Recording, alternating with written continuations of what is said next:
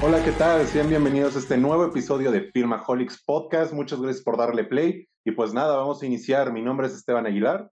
Y yo soy Alfonso Payares y el día de hoy tenemos un episodio muy especial porque nos complace anunciar que se integra Alexia, un integrante más a nuestro podcast y estamos muy felices de que se incorpore. ¿Cómo estás, Alexia? Muy bien, muy feliz de estar aquí de vuelta y ya pues permanentemente feliz de compartir em, el amor al cine con ustedes.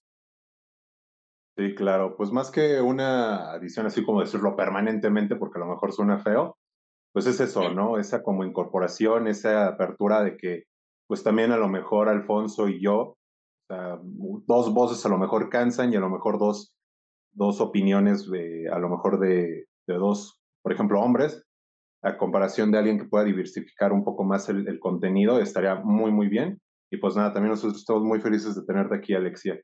Entonces, este, pues nada, y también muy importante este episodio porque damos comienzo a una nueva estructura en cuanto al podcast, de, en cuanto a contenido, ¿no? Para los que nos han estado siguiendo, saben que como que lo tenemos variadón no tenemos una estructura a seguir muy fija, por así decirla, pero con la incorporación de Alexia, eh, con este nuevo aproximación que le queremos dar y este nuevo inicio de año, pues queremos que sí se tengan ahora pues secciones para que podamos compartir y hablar un poquito más también con los que nos escuchan, ¿no, Ponchito?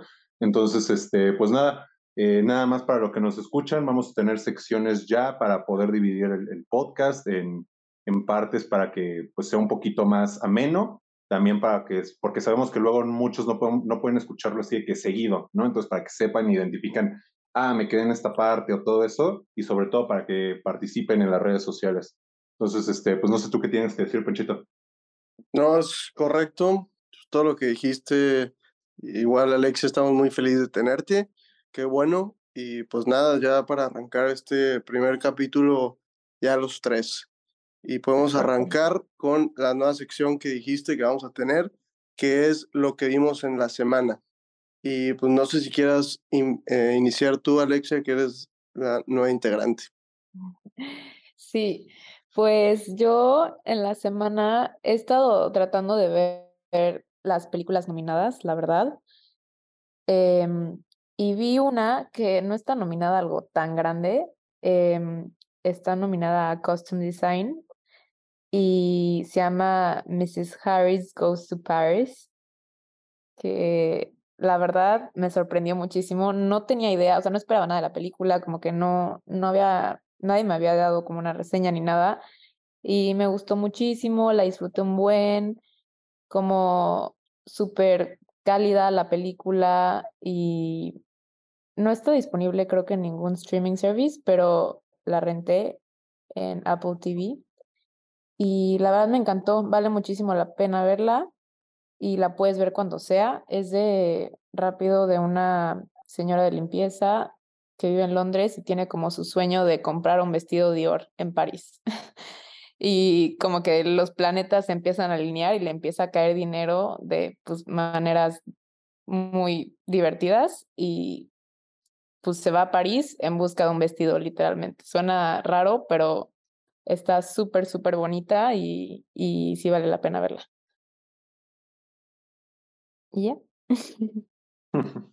Muy bien, Alexia. Eh, e, esa creo, creo, no estoy seguro y no quiero confirmarlo también de aquí a la fecha que sale este episodio ya publicado, pero creo que todavía está en cines, si mal no recuerdo, por ahí la vi. Pero bueno, si no, pues sigan la recomendación de Alexia, ahí la rentan en Apple TV. ¿Tú, Ponchito, qué viste esta semana? Yo estoy viendo una serie que se llama Servant, que se trata de...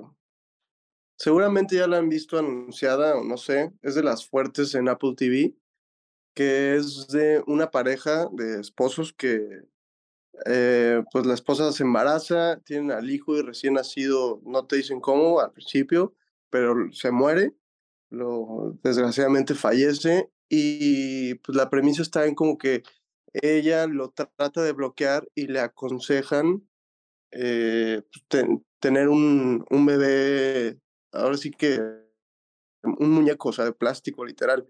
Y ella con su bloqueo lo trata como si fuera, como si nunca se hubiera muerto, pues a nadie le dijeron que se murió, solo muy poquitos lo saben y literalmente sigue con su vida, lo baña, lo cambia y así todo como si el muñeco estuviera vivo.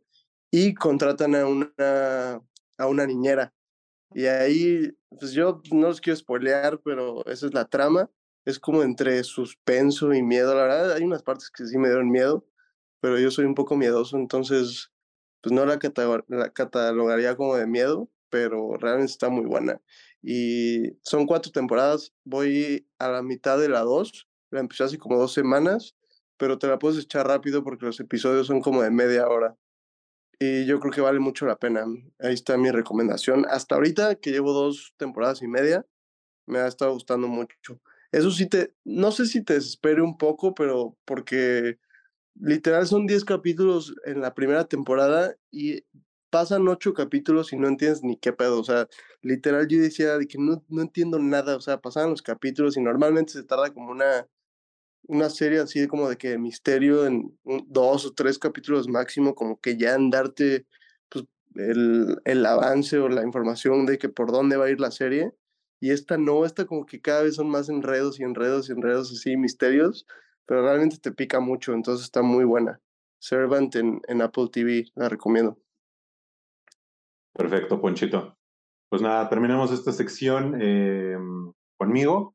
Eh, fíjate que yo estuve viendo en cuanto a series, terminé la, pues sí, el final de temporada de Belma, esta eh, caricatura, serie polémica que ha estado en redes sociales.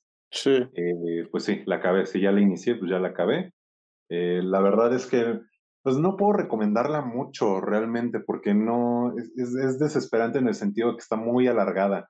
Son 10 episodios, si mal no recuerdo, y no existe un misterio como tal, simplemente lo alargan. Es de esas series que quiere ser como graciosita, pero realmente no lo es. Ataca muchos sectores. Entonces, no sé, no sé. O sea, yo no la recomiendo no es la aberración que muchos dicen en redes sociales porque ni la han visto, pero sí, o sea, fácil puedo ser una miniserie de seis episodios a lo mucho. Pero bueno, eh, eso bien en cuanto a series y en cuanto a películas, precisamente, eh, terminada una vez Belma, dije, esto es como el intento fallido de lo que, lo fue eh, las películas escritas por James Gunn de Scooby-Doo. Entonces me las volví a ver, aprovechando que pues, ahí estaban en HBO Max, y fíjate que pues sobre todo la 2 es muy James Gunn, o sea, un grupito de inadaptados, perdedores que pues como ya sabemos se juntan y ya de ahí buscan ser como héroes, ¿no? O sea, la James Gunn clásica, así tal cual lo definí. Entonces, pues mira, o sea, siempre tuvimos a James Gunn desde la infancia y apenas... Pero es la live action, ¿no? Ajá, sí, sí, la live action. Sí, la 1 y la 2, nada más hay dos. Y pues nada, fíjate que esta semana sí vi mucho. También me vi este, todo Ant-Man para estar ya preparado esta semanita Quantum Mania.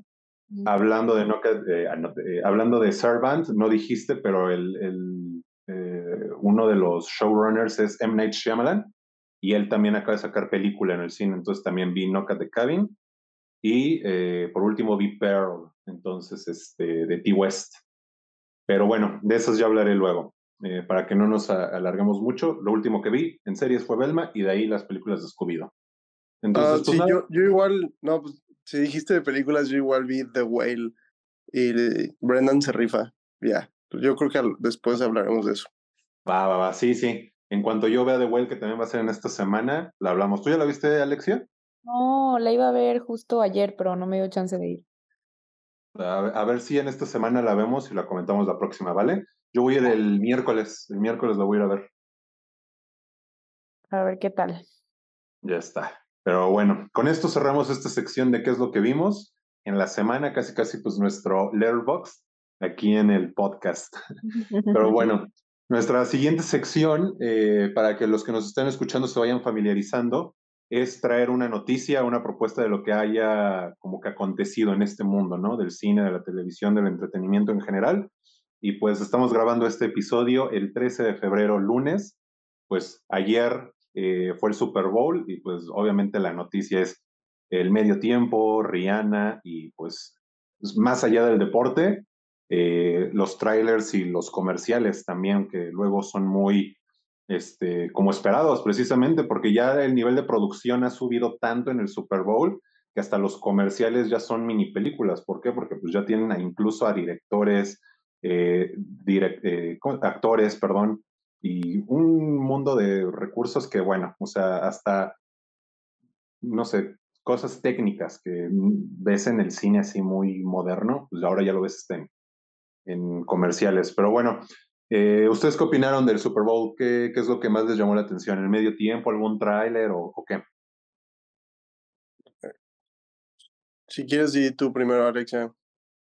Eh, pues el medio tiempo me gustó, no se me hizo nada fuera del otro mundo, la verdad, pero, pero pues Rihanna es Rihanna, entonces puede hacer lo que sea y va a ser increíble. Y los trailers, eh, pues no sé si me tocaron todos, pero me gustó, me acuerdo uno de Adam Driver, que me gustó. O sea, se me hace una, una locura que tengan literalmente puros A-listers, o sea, todos los tops ahorita en, en ads. O sea, ¿cómo, cómo llegó a ese punto? se me hace muy loco, la verdad. O sea, que, que trabajen en, en ads cuando son los más top de Hollywood ahorita. O sea, está cañón. Sí, los mejor pagados. Un, o sea, si quieres que salgan en una película así por muy corta que sea o así sea un cameo, pues cobran un buen, ¿no? Entonces, como dice Alexia, en un, en un ad, en una publicidad, pues es otra cosa. Pero también ya es algo que como que ellos saben que si salen, pues les va a dar esa popularidad, esos memes, esa tendencia. Creo que el que dices es el de Squarespace, ¿no? El de las páginas web. Sí, sí, sí, sí, justo. ¿A ti ese, ese, ese te gustó o simplemente te llamó la atención?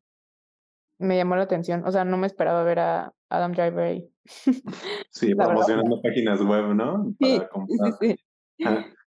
sí, fíjate que yo vi los, los comerciales y justo ese fue el que menos me gustó de todos. O sea, no sé, lo sentí así medio. Ah.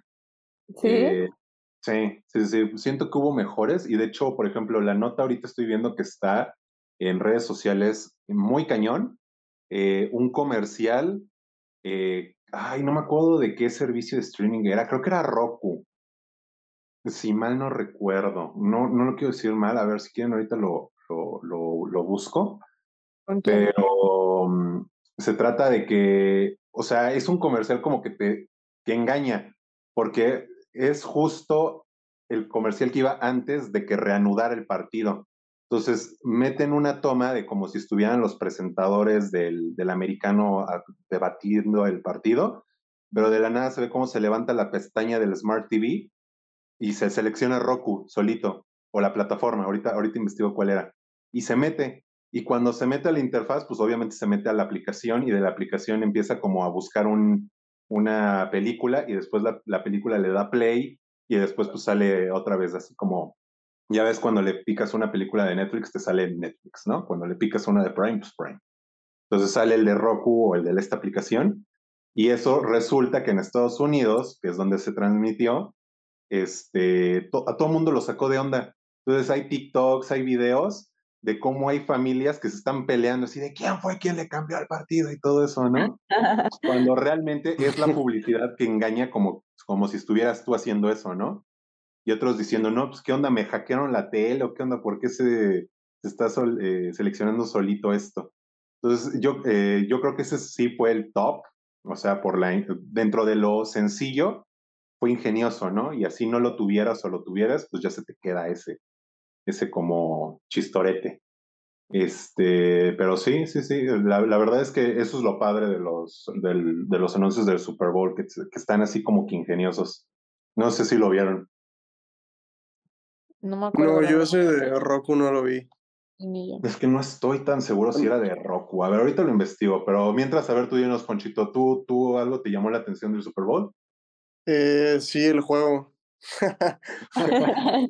Pero aparte, este, pues, mi comercial favorito fue el de Jesse y, de Walter White, promocionando los popcorners, creo que eran, azules. Sí. recreando como la, pues la escena de cuando hicieron la meta y, y sale Tuco otra vez. Y está muy chida y dicen unos diálogos de, por ejemplo, el Walter dice, say eh, their name de, de las papas estas. Y así, pues, estuvo chido. Como que la nostalgia. O sea, y ni siquiera tiene producción, o sea, mucha producción, pues, pero pues, esos güeyes ya venden lo que sea si se vuelven a poner en sus papeles, ¿no? Y estuvo muy padre. Sí, y sale de películas, el trailer, así que neta, quedé neta impresionado y fanservice fue el de, de Flash, que ya habíamos tocado ese tema hace como dos podcasts, que tú dijiste que no le tenías fe, yo te dije que pues yo todavía le tenía fe porque salía Ben Affleck y luego Michael Keaton como Batman y así. Y ahora que neta sale el trailer de, de los dos, bueno, los tres contaban Flash, es que o sea, a mí me vale madre Flash, sí, sinceramente. O sea, a mí me gustó un buen volver a ver a, a Michael Keaton como Batman y, las, y los, el CGI que usaron y los efectos y todo eso, neta, me impresionó y fuera de que le tenga fe a la historia por el, el, universo de DC, sino solo quiero ver las escenas de, de los Batman y así. O sea, la, la, neta es que se ve muy buena película en ese sentido de, de los efectos y, y de acción. Y realmente pues ya le tengo mucha fe. Y, y, antes, o sea, sí la quería ver, ya quería ver por eso, pero no la esperaba. Y después del trailer ya la espero. O sea, realmente ya quiero que salga. Pues eh, sí, mira, fíjate que de los efectos realmente no se ve tan buena porque hay varias eh, partes donde si le pones pausa se ve el pantallazo verde. Este, pero, Ay, pero o sea, no vas a poner historia, pausa en el cine, güey. Eh, pues no, güey, obviamente el, los o sea... el PGI no está bueno tampoco, güey. Entonces, este, eso es a lo que voy. Pero bueno, y, y en cuanto ah, a bueno, pues también están mejores tus series de Marvel, o sea, horribles, una, espantosas. O sea, cómo te venden una película y al final las decisiones que ya toman dentro de, pues no sé, y tú mismo lo estás diciendo, es una película de Flash y que te emociona más Batman, también no sé ahí como... Pues sí, que tiene... Pero yo no tengo, o sea, tengo como mixed feelings de que Michael Keaton sea Batman. Sí, obvio, pues eso es lo que ven, o sea, es lo que todos tienen a, Ajá, a siento los que lo, pero siento que lo hicieron solo por eso. O sea, la verdad ya, no sé, o sea, siento que no tiene tanto futuro para un Batman nuevo de DC, ya saben, o sea, solo es para llamar la atención. Ah, sí, no. No, porque de hecho se va a reiniciar todo. O sea, no, no sé si esta película entra en canon, pero ya anunciaron el futuro de DC. Ajá, por eso es, digo. es el de Robert Pattinson, o sea, pero no entrando y anunciaron otro, otra película de, de otro Batman. -huh. ¿Te acuerdas, Esteban? Que iba a ser ya otro actor. Entonces no creo que, yo creo que el de Michael Keaton y Ben Affleck pues ya va, va a ser su única aparición en esto ya. Y Ben Affleck la última. Sí, ya dijo James Gunn que este es como el reinicio, o sea, lo que lo va a reiniciar, cual el soft reboot. Entonces, ya en lo que acabe la película, ahora sí que a partir de ahí ya es el nuevo universo. Okay. Entonces, sí, se supone que Keaton, de hecho, sí va a ser uno de los Batmans principales, eh, cuando todavía no entraba James Gunn y estaba Walter Hamada, porque uh -huh. precisamente como no tenían, ya Ben Affleck ya no quería seguir y todo este show, dijeron, pues llama a Keaton, ¿no? Y Keaton al parecer dijo, órale va. Eh, pero ahí está muy raro, como siempre, el, el, desorden y el desmadre de DC, pues bueno. Entonces sí. se supone que, que, James Gunn dijo, ya va, y, o sea, sí van a salir, sí todo, que esta película le gusta mucho, pero que va a ser como el reinicio para que ahora sí entre lo nuevo. Aparte de que a Ezra Miller lo iban a meter a la cárcel o algo así, ¿no? También. Sí, sí, tenía cargos de, de, agresión y de un chorro de cosas raras, entonces, como tal, a lo mejor a la cárcel no, Ajá, pero estoy... tenía cargos. Sí. Pero pues sí, bueno. está raro. Eh, pues nada, eh, yo, yo ya investigué ahorita rapidísimo y el comercial que, que, les comento es de Tubi, no es de Roku, es de Tubi, un como igual servicio de streaming allá medio gringo. Entonces, uh -huh. este, pues sí, ahí a los que nos estén escuchando y ustedes ahí cuando terminen de verlo, digo, de, de grabar este, este episodio, vayan a verlo, eh, porque creo que es el, el, comercial que más como que se está haciendo viral, en el sentido de que engañó a mucha gente, ¿no? Uh -huh. en, ese, en ese sentido como chusco. Y en TikTok yo lo vi repleto, repleto así de que mucha gente sigue riéndose o asustándose. Pero bueno, Este, y pues nada, yo creo que en general estuvo bien, o sea, los, los comerciales, a pesar de que tienen mucho celebrity y mucho todo, hay unos que otros que sí estuvieran más o menos. Eh, en cuanto a trailers, fíjate que a mí el que me gustó fue el de Guardianes de la Galaxia, pero pues ya tú sabes, Ponchito, es porque los Guardianes me encantan. Y pues nada, yo creo que con esto lo podemos dejar, ¿no? ¿Tienen alguna otra cosa que decir? No. ¿No? Muy bien. No, pues esa fue, la nota, esa fue la nota de la semana, la NFL. Pero bueno, este, y pues nada, yo creo que podemos iniciar con nuestro tema fuerte, ¿no? Con lo que vamos a, ahora sí que vender este podcast. Correcto. ¿Qué pasó, Alexia? ¿Te escuché un poquito mal? Ah, no, solo dije que sí. este, pues sí, nada, este, este episodio, ya una vez eh, comentadas estas secciones que vamos a tener cada, cada episodio, eh, se lo vamos a dedicar a, algo en específico. En este primer episodio se lo queremos dedicar a nada más y nada menos que Babylon, la pues no tan nueva, más bien reciente película de Damien Chazelle, que pues aún alcanzan algunos a arañar a verla en el cine, con eso de que pues estuvo más o menos nominada en los Oscars, eh, pues a lo mejor algunos, dependiendo de su zona, alcanzan a verla. Y pues nada, eh, ¿quién quiere empezar? Eh, yo creo que podemos empezar contigo, Alexia. A ver, ¿qué, qué nos puedes decir de esta película? Em, pues la verdad, a mí me encantó em, y creo que en eso todos estamos de acuerdo, ¿no? A todos nos gustó. Sí. Ok. Eh, y, o sea, yo amo a Damien Chazelle. Bueno, no es como que tiene tantas películas, pero todas son 10 de 10 para mí. Más que nada Whiplash. Y cuando vi el trailer de Babylon, o sea, sí la tenía muy, muy esperada. Desde hace, desde COVID la anunciaron. Sí. Desde hace rato.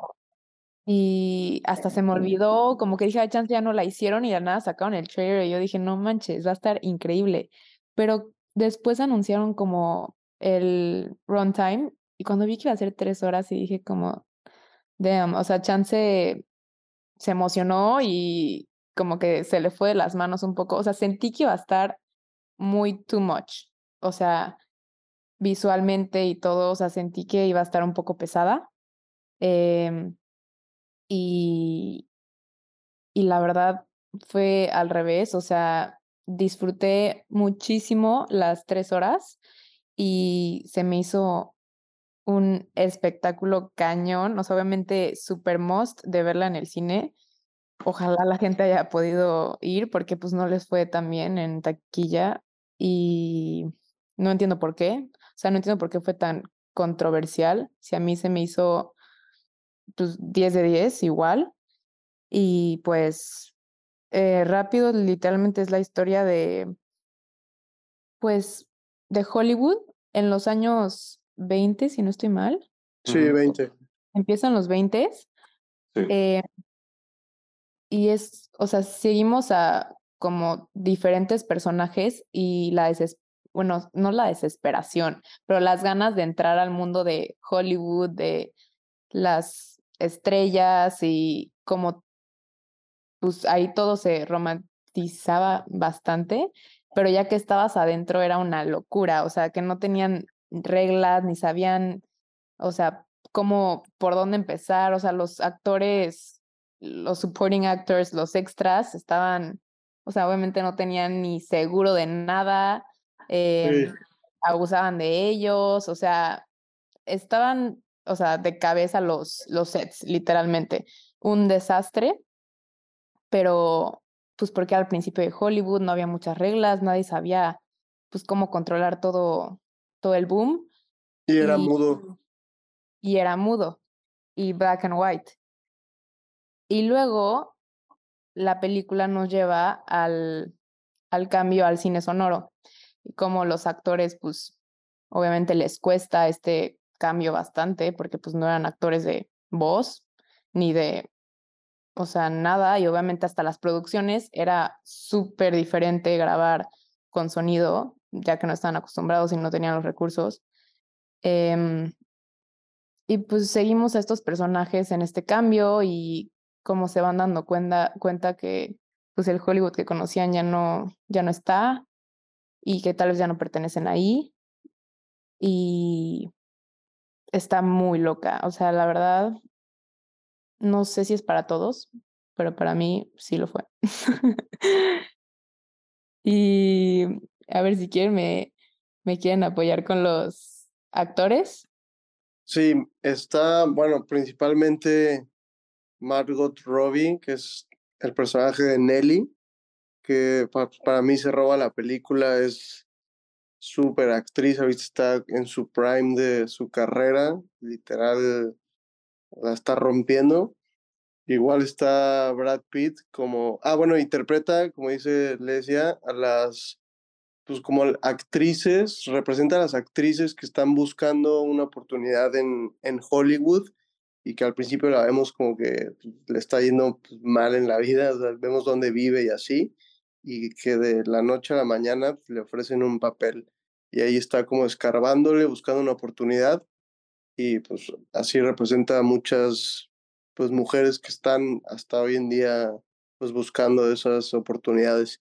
Y la contraparte es Brad Pitt, que es un actor, se llama Jack Conrad, que es un actor ya consolidado, que pues literal es como que la estrella del momento, todo el mundo lo ama, todo el mundo quiere estar con él y pues ahí vemos como las, las contrapartes de la vida en que pues van viviendo cada uno. Y está un actor que no lo había visto, o a lo mejor por ahí sí, no, no, lo, no lo relacioné, que se llama Diego Calva, que interpreta a Manny Torres, Manuel Torres, que también es una persona mexicana que está como, la contrataron como de servicio ahí para una fiesta de Hollywood, pero él es una persona súper ambiciosa que quiere pues ahí meterse en el medio, estar en el set con los actores, con las productoras, ahí pues relacionarse en el medio y tener un trabajo importante y estamos viendo cómo va escalando pues, el paso de su carrera. También sale ahí como un tipo, más bien si es cameo de Olivia Wilde, que es como una esposa de, de, Jack Conrad, pero pues ahí está su cameo. Y un papel que ya eh, pues hablaremos un poquito más adelante, que es el de Tobey Maguire, que neta me encantó. Yo la verdad no sabía que estaba en la película, no tenía idea que incluso es productor, eso sí sabía de la película, pero que, que salía eh, interpretando un papel, no, y la verdad fue una sorpresa muy buena. Y mi opinión de la película es que, como dice Lesia, yo también le doy un 10, o sea, literal me encantó. Igual comparto con ella que no es para cualquiera. Para unas personas sí puede eh, resultar lenta, pues es una película de tres horas. Y yo ya lo he dicho en, los, en varios podcasts, que para mí, yo cuando estoy esperando una película una película buena, entre más dure, para mí mejor. O sea, yo no tengo problema con el tiempo, la duración de, de las películas. Mientras esté buena y sepa llevar ritmo, pues por mí que dure cuatro, o sea, me da igual. Y se me hizo neta buenísima todo, los, actores, las interpretaciones, la escenografía la cámara, el final, el final está de locos, o sea, te vuela la cabeza, está buenísima. Y yo sí le, le di su 10, que el primer 10 que doy de este año, y no, no suelo dar muchos, sobre todo en las nuevas películas que están saliendo. Y la verdad, pues es mi tipo de película, como que mucho diálogo, eh, de la nada hay unos plot twists que dices como que qué pedo, o sea, a dónde se va a ver la película, como que se desvía un poco de lo que piensas que es la trama, pero se desvía como para bien. Entonces, a mí me gustó mucho, la disfruté muchísimo y sí vale muchísimo la pena verla. ¿Tú qué opinas, Esteban? Este, pues nada, 100% de acuerdo con ustedes dos. Eh, para los que nos siguen en Instagram, eh, cuando yo la fui a ver, que fue en el, en el estreno, eh, lo subimos a las stories para que pues, nos estén al pendiente de cuando vayamos a ver un estreno. como en este caso, si la recomendamos, vayan a verla luego, luego, para que no les pase como ahorita, por ejemplo, de que ya si de plano saben que quieren verla, pues alcancen a verla en el cine y la alcancen a ver bien. yo lo que puedo decir es de que igual, para mí, de manera personal, es un 10. Por eso en Letterboxd, pues fue el primer corazoncito del año. Yo en Letterboxd no pongo corazoncito a menos que la película me encante, que sea un 10 para mí. Ya en calificación general, sí le puse un 9, le puse 5, digo, 4 estrellas y media de 5, ya porque eso ya no es personal, eso ya es más como de cositas que si la duración, que si el ritmo, que si algunas cosas de que pueda fallar la película, ¿no? Pero en, lo digo, o sea, lo que falla es mínimo, o sea, casi no falla. Entonces, este, pues bueno, eh, yo, yo lo que me quedo con esta película es de que si analizamos también lo que dice Alexia eh, a, un inicio, que es eh, la cinematografía de Damien Chazelle, la verdad es que no tiene nada de películas malas. Obviamente, pues porque va iniciando, no tiene muchas películas, pero pues también, o sea, así tengas dos, pues que tengas dos de dos buenas, o sea, es muy difícil, ¿no? No cualquiera, también como menciona Alfonso en estos, en estos tiempos, eh, pues saca películas tan buenas, ¿no? La verdad es que sus cortometrajes eh, previos eh, no los he visto, pero hasta incluso dicen que eso está muy, muy bueno. Una, uno que tiene que se llama Guy and Madeline on bank, bank, una park bench, dicen que, que está muy bueno y que de ahí saca muchas cosas que sacó incluso en La La Land. Entonces, este, pues nada, hablando en general, yo también me quedo con Whiplash y eso por muy poquito sobre Babylon. Este, la única que me hace falta ver de él es la de First Man, pero bueno, ya ojalá la pueda ver pronto para como que tener así como que ya la perspectiva amplia de todas sus películas.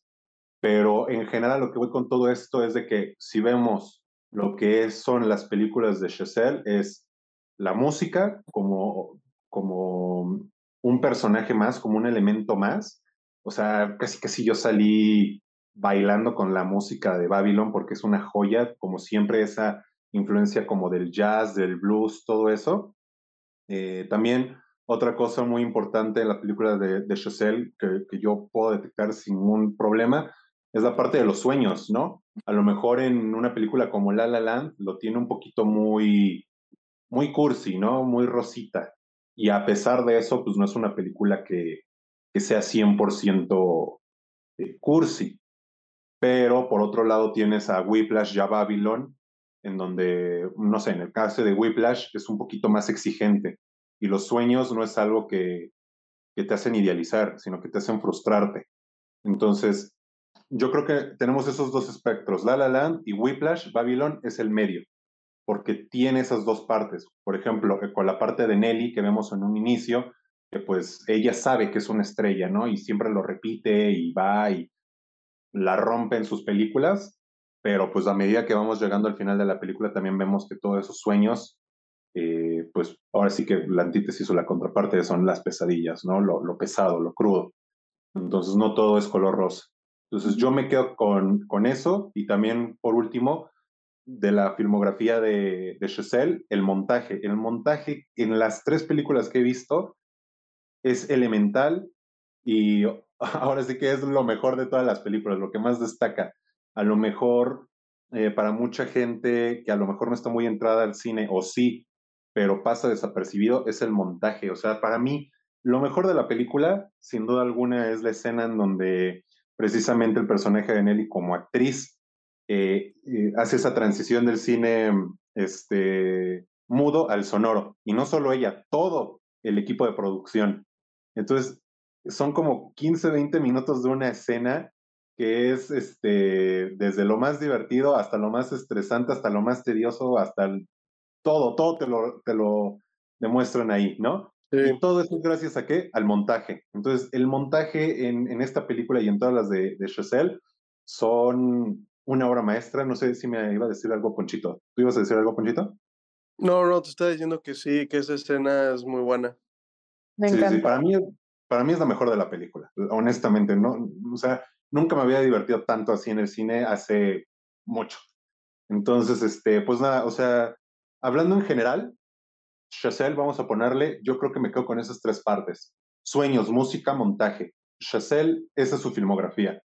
Cualquier película que vean de, él es eso. La que me falta es First Man, entonces ahí sí no sé si aplique mucho, pero bueno, este, al menos yo ya lo descubriré luego que la vea. Eh, y ya hablando de...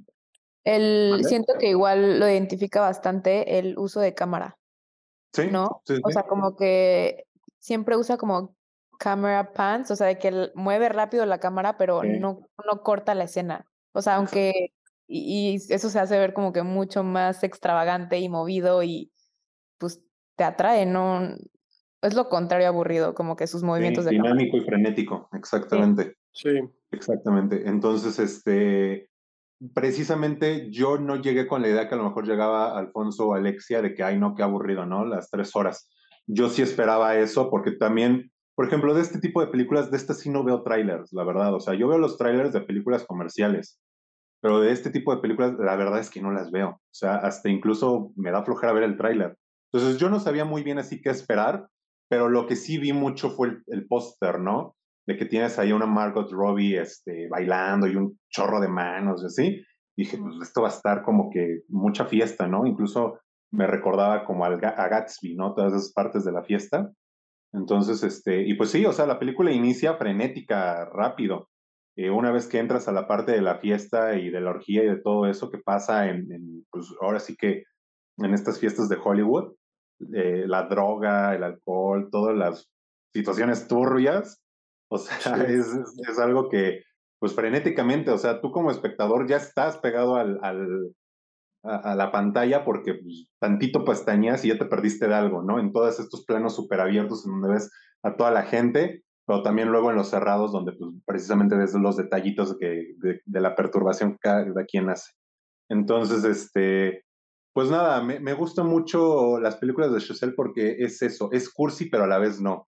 O sea, podrá ser cursi, pero no un, un grado meloso donde ya tú dices, ay, ya, por favor, ¿no? Que a lo mejor eso es mi problema con La La Land, que a pesar de que no lo es al 100%, esa todavía sí sentí que se excedió un poquito. Este, y pues nada, como dijo, ya no me acuerdo quién dijo, creo, creo que está Alfonso, pues tenemos realmente tres historias. Jack, eh, Manny y Nelly, ¿no? El que ya está establecido, y yo creo que precisamente es la, historia más trágica a, mi punto de vista. Eh, Nelly, que es la que quiere subir, y Manny, que es este, como un poco de las dos, ¿no? Ya en Manny ves en la primera parte cómo quiere ascender, y de Manny ya ves la en la segunda parte cómo, cómo está como que en esa parte como de quererse mantener. Eh, y pues inevitablemente los tres, dado a la transición histórica del cine, del contexto social y cultural y además de sus propias este, eh, decisiones y acciones, pues irán en picada. Para por el momento no decir mucho spoiler. Entonces, este, pues nada, yo veo o yo vi en su momento que muchos decían que la segunda parte, como dice Alfonso, ya trataba casi casi de otra película y que incluso se caía, que para muchos ahí es donde empezó a ser lenta pero la verdad es de que yo creo que disfruté más de la mitad para el final que del inicio para la mitad. No sé ustedes cómo lo ven. Sí, yo igual vi muchos reviews al respecto, pero, ¿y sabes qué? Igual vi que muchos decían que el final no les encantó. O sea, que, ah, sí. Sí, sí. que se caía un poco. Y a uh -huh. mí, o sea, yo justo tantito antes del final estaba un poco, me perdí un poco, o sea, como que como baja el ritmo y así, y de la nada me sueltan el final y literalmente me puse a llorar. O sea, dije, ¿qué es esto? O sea, neta, o sea, una carta de amor al cine, otro nivel, esa última escena. Y es que, ¿ya vamos a spoilear o todavía no? Sí, sí, sí. Eh, a ver, échatelo. A partir de aquí, pues Alerta ya vamos, spoiler. están escuchando, pues sí, spoiler. No, bueno, o sea, si entran a TikTok, bueno, todo mi TikTok era la escena final de Babylon, sí. entonces supongo sí, que ya están libres de spoilers, pero eh, es como llega el personaje Manny después de que se va de Hollywood por un porque todo se fue en picada, entonces se tiene que ir, se va a México, ya no me acuerdo. Sí. Y regresa muchos años después, ya tiene otra vida, ya no está en el mundo de Hollywood ni nada, regresa con su esposa ¿No? y su hijita. Ya me acordé, se fue a Nueva York. No, o sea, sí se regresó a México, pero ya después dijo que tenía una tienda en Nueva York de Ajá, sí. como Ra- Radio Shack. ¿no? Ujú. X, el punto es que regresa a Hollywood y se mete a un cine, literalmente. Ya su, y sin su esposa, su hija, él solo, se mete a un cine a ver qué, qué trip. Y justo están em, playing, ¿cómo se dice? están pasando La historia. Singing in the Rain. Ah, sí, cierto, pero sí. Empieza con la escena de Singing, o sea, bueno, te- nos ponen la escena de Singing in the Rain donde está la actriz como que justo lo que le pasó a Margot Robbie, se supone, em, en la transición de el cine sonoro, que no puede entonar la voz, que le está costando un buen, que, o sea, pasar a actuar con voz. Y pues, se ve como, o sea, personaje de Manny, o sea, le entra muchísima, obviamente, nostalgia, porque como que te dan a entender que la película la hicieron por ellos, o sea, en base a ellos, en base a Nelly, en base a, ¿cómo se llama el personaje de Brad Pitt? Jack. Jack, em, de todo, de todo como su struggle de pasar al cine sonoro. Entonces le entra muchísima nostalgia, obviamente, de ver eso en pantalla. Y al final, o sea, como que te das cuenta de cómo la película puede, o sea, las películas romantizan todo.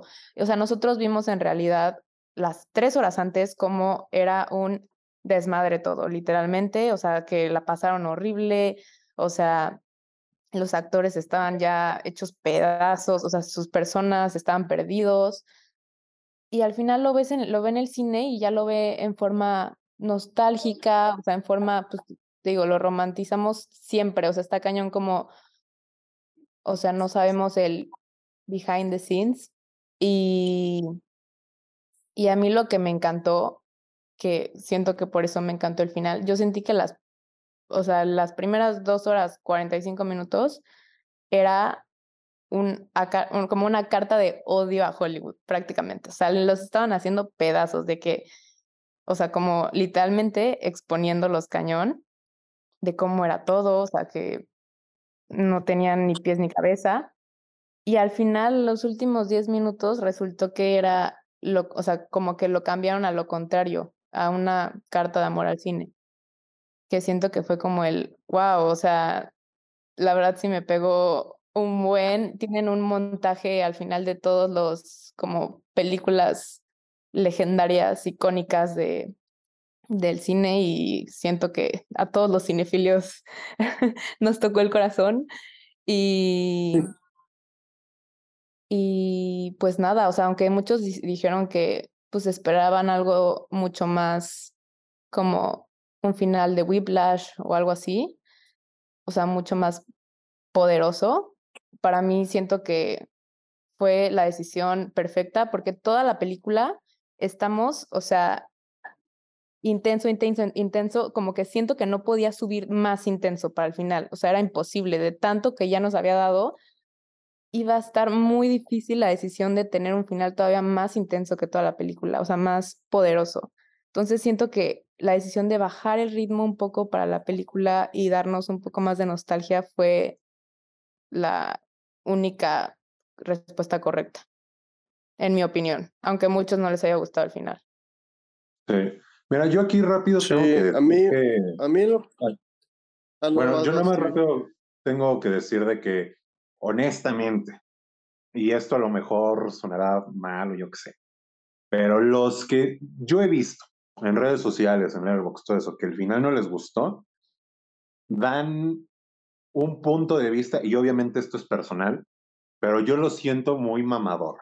Y, o sea, perdón la palabra, pero, o sea, no me gustó porque el montaje es, lo- o sea, la, la justificación, entre comillas, que esa persona o esas personas dan de por qué no le gustó, yo lo siento muy mamador, ¿no? Al igual de que también puede ser muy mamador el hecho de que, no sé, como ahorita dice Alexia, una carta del amor, de amor al sí. O sea, precisamente yo creo que ese es el problema con el final, si es que tiene un problema, ¿no? Que a lo mejor para algunos es too much y para, algún, para algunos otros pues es nada. Entonces, este, a lo que yo voy con esto es de que yo creo que no debería de darle importancia a la gente eh, el, ese final, porque ese final yo creo que es personal, para empezar. ¿En qué sentido? En que toda la gente que alguna vez se ha propuesto o ha soñado con trabajar en el cine, más allá de un sueño personal, y, es, y eso es lo que a mí más me tocó y, y me gustó, que precisamente meten al montaje final, es las líneas de Manny. ¿Por qué quieres hacer esto? Para que haya algo que trascienda la historia.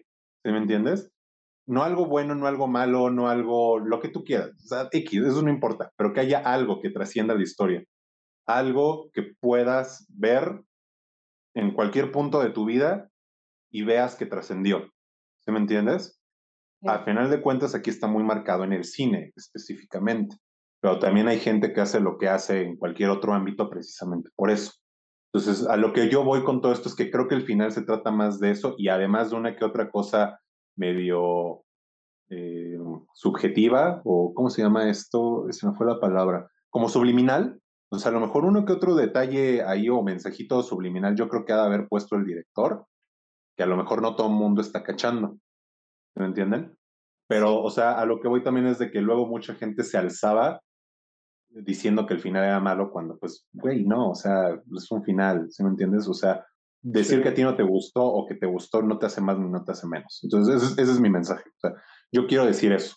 O sea, de que el final, o sea, que la gente se, se, se clave mucho con ese final, que para nosotros tres estamos de acuerdo que es una maravilla, está bien, pero si a otro se le hace algo malo, pues, o sea, yo, yo lo, con lo que me quedo es que querían decir eso, que hay que ver a lo que, que trasciende, pues. Entonces, este, pues nada, no sé qué querías decir, Ponchito.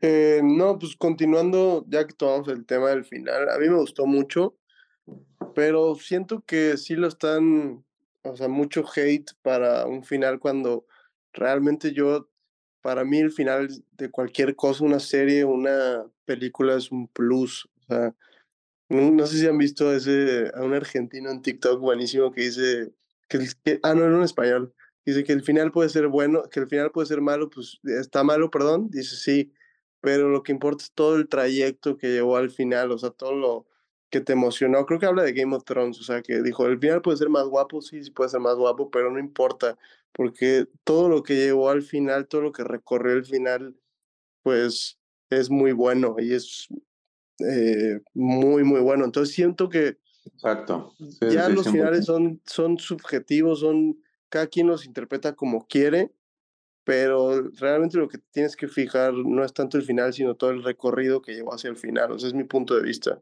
Porque incluso muchas de mis series favoritas tienen, yo considero que tienen un mal final. Menos, obviamente, Breaking Bad y Better Call Saul, que son God hasta en el final. Pero muchas siempre va a haber, y más que una serie, una película tenga éxito y un final, pues se puede decir que, no sé, no tan bonito o no como la gente lo esperaba, siempre va a dividir. Y si la serie, como digo, tiene mucho éxito, siempre va a tener haters y, y gente que sí le gustó. Entonces, siento que pues, eh, da igual, o sea, el, final es un plus para mí. Y este, para mí, sí me gustó mucho, pero también puedo decir que algunos otros no me han gustado, ¿no? Sí, claro, obviamente, 100%.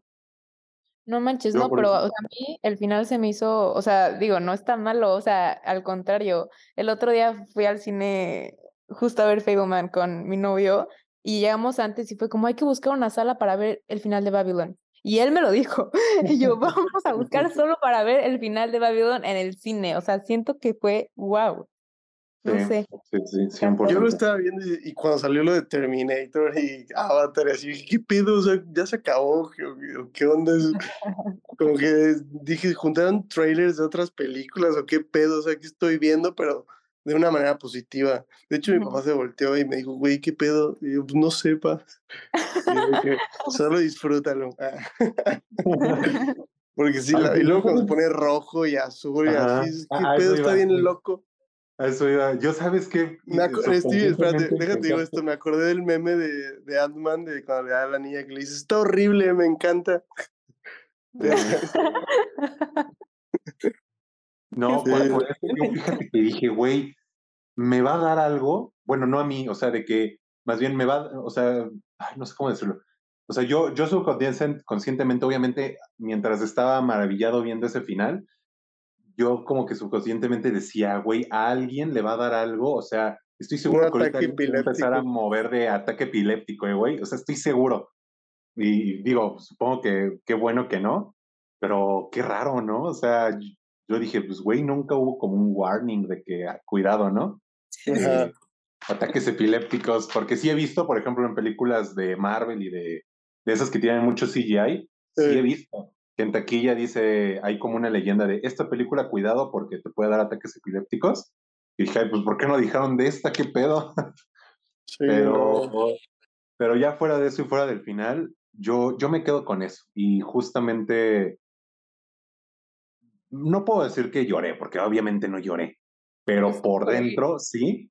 En, en, ese recalque del querer hacer algo que trascienda y que todavía lo recalquen en el final, no solo en, el inicio, que ese inicio lo recalquen al final, me encantó. 100%. Pues nada, este, también, no sé, ¿quieren hablar de otra cosa, de, de algún mensaje de Babylon que tengan o algo que les quedó pendiente? Eh, sí, yo sí. A ver, dinos.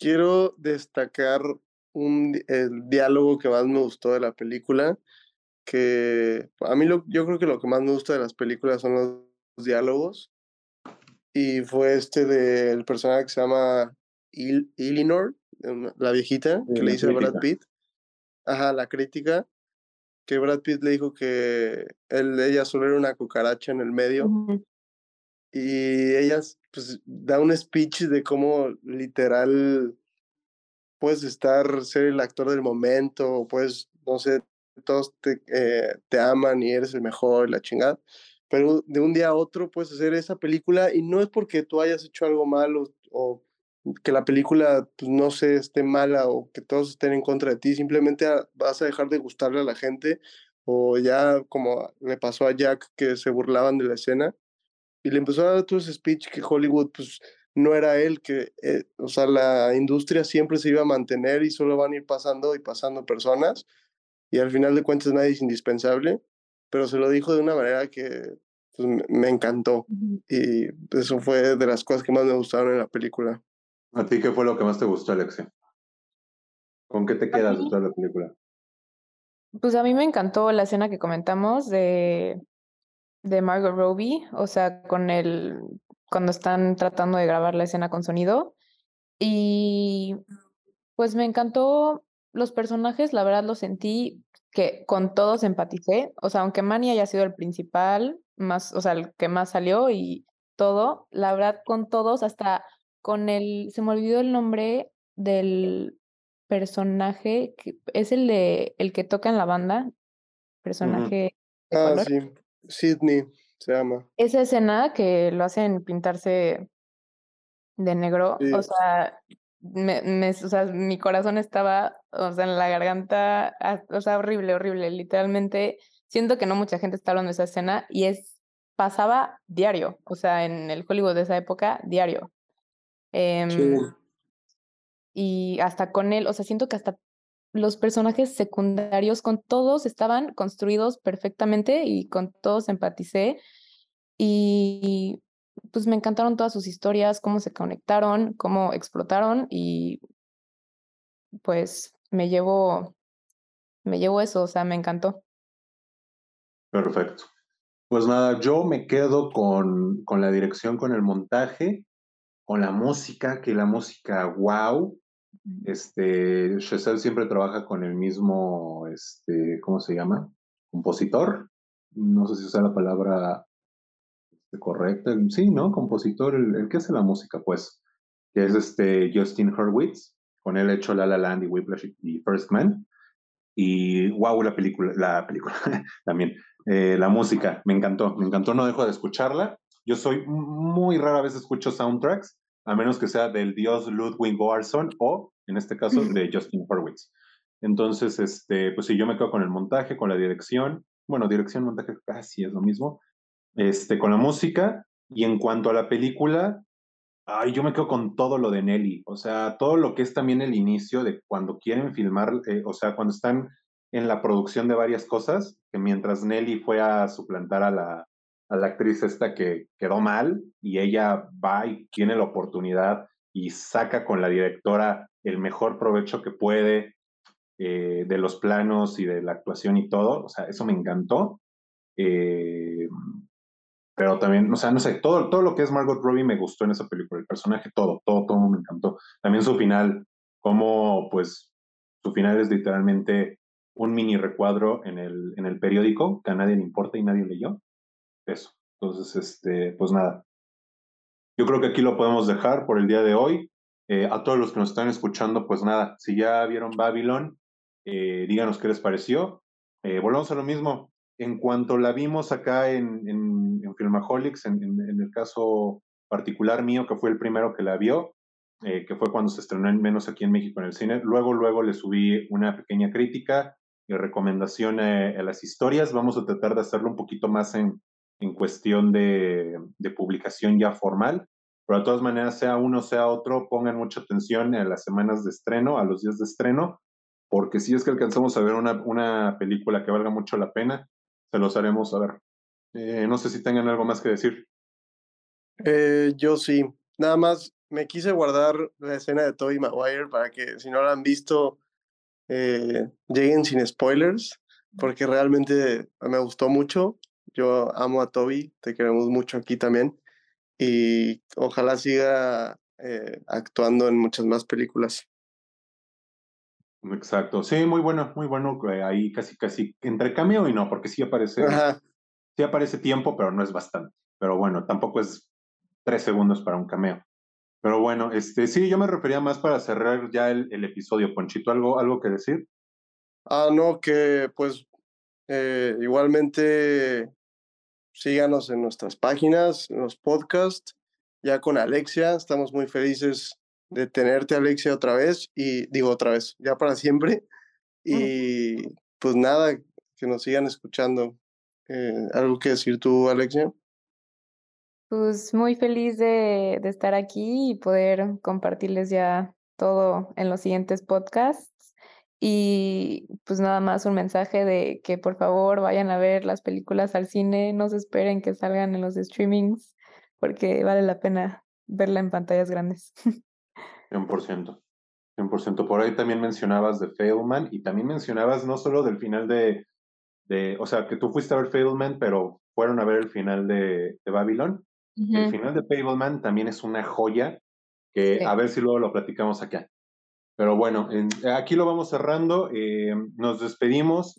Este ha sido el nuevo formato que tenemos para ustedes, los que nos escuchan. Si les gustan, háganos saberlo. Si no, pues también es válido para ver nosotros cómo nos vamos acoplando tanto a los nuevos formatos como a Alexia como este, pues nueva host dentro de este espacio. Eh, y pues nada, eso ha sido todo por hoy. Al menos yo me despido. Yo soy Esteban Aguilar. Yo soy Alfonso Payares. Y yo soy Alexia Albor. y juntos somos, y a los y a las tres y a Alex, ¿eh? no, pero, pero pues sí, estamos, estamos, muy felices de que, de que ya somos más. También ojalá seamos más en cuanto a comunidad, a los que nos escuchan y compartan. Y pues nada, adiós, nos vemos. Dale, chavos. Bye.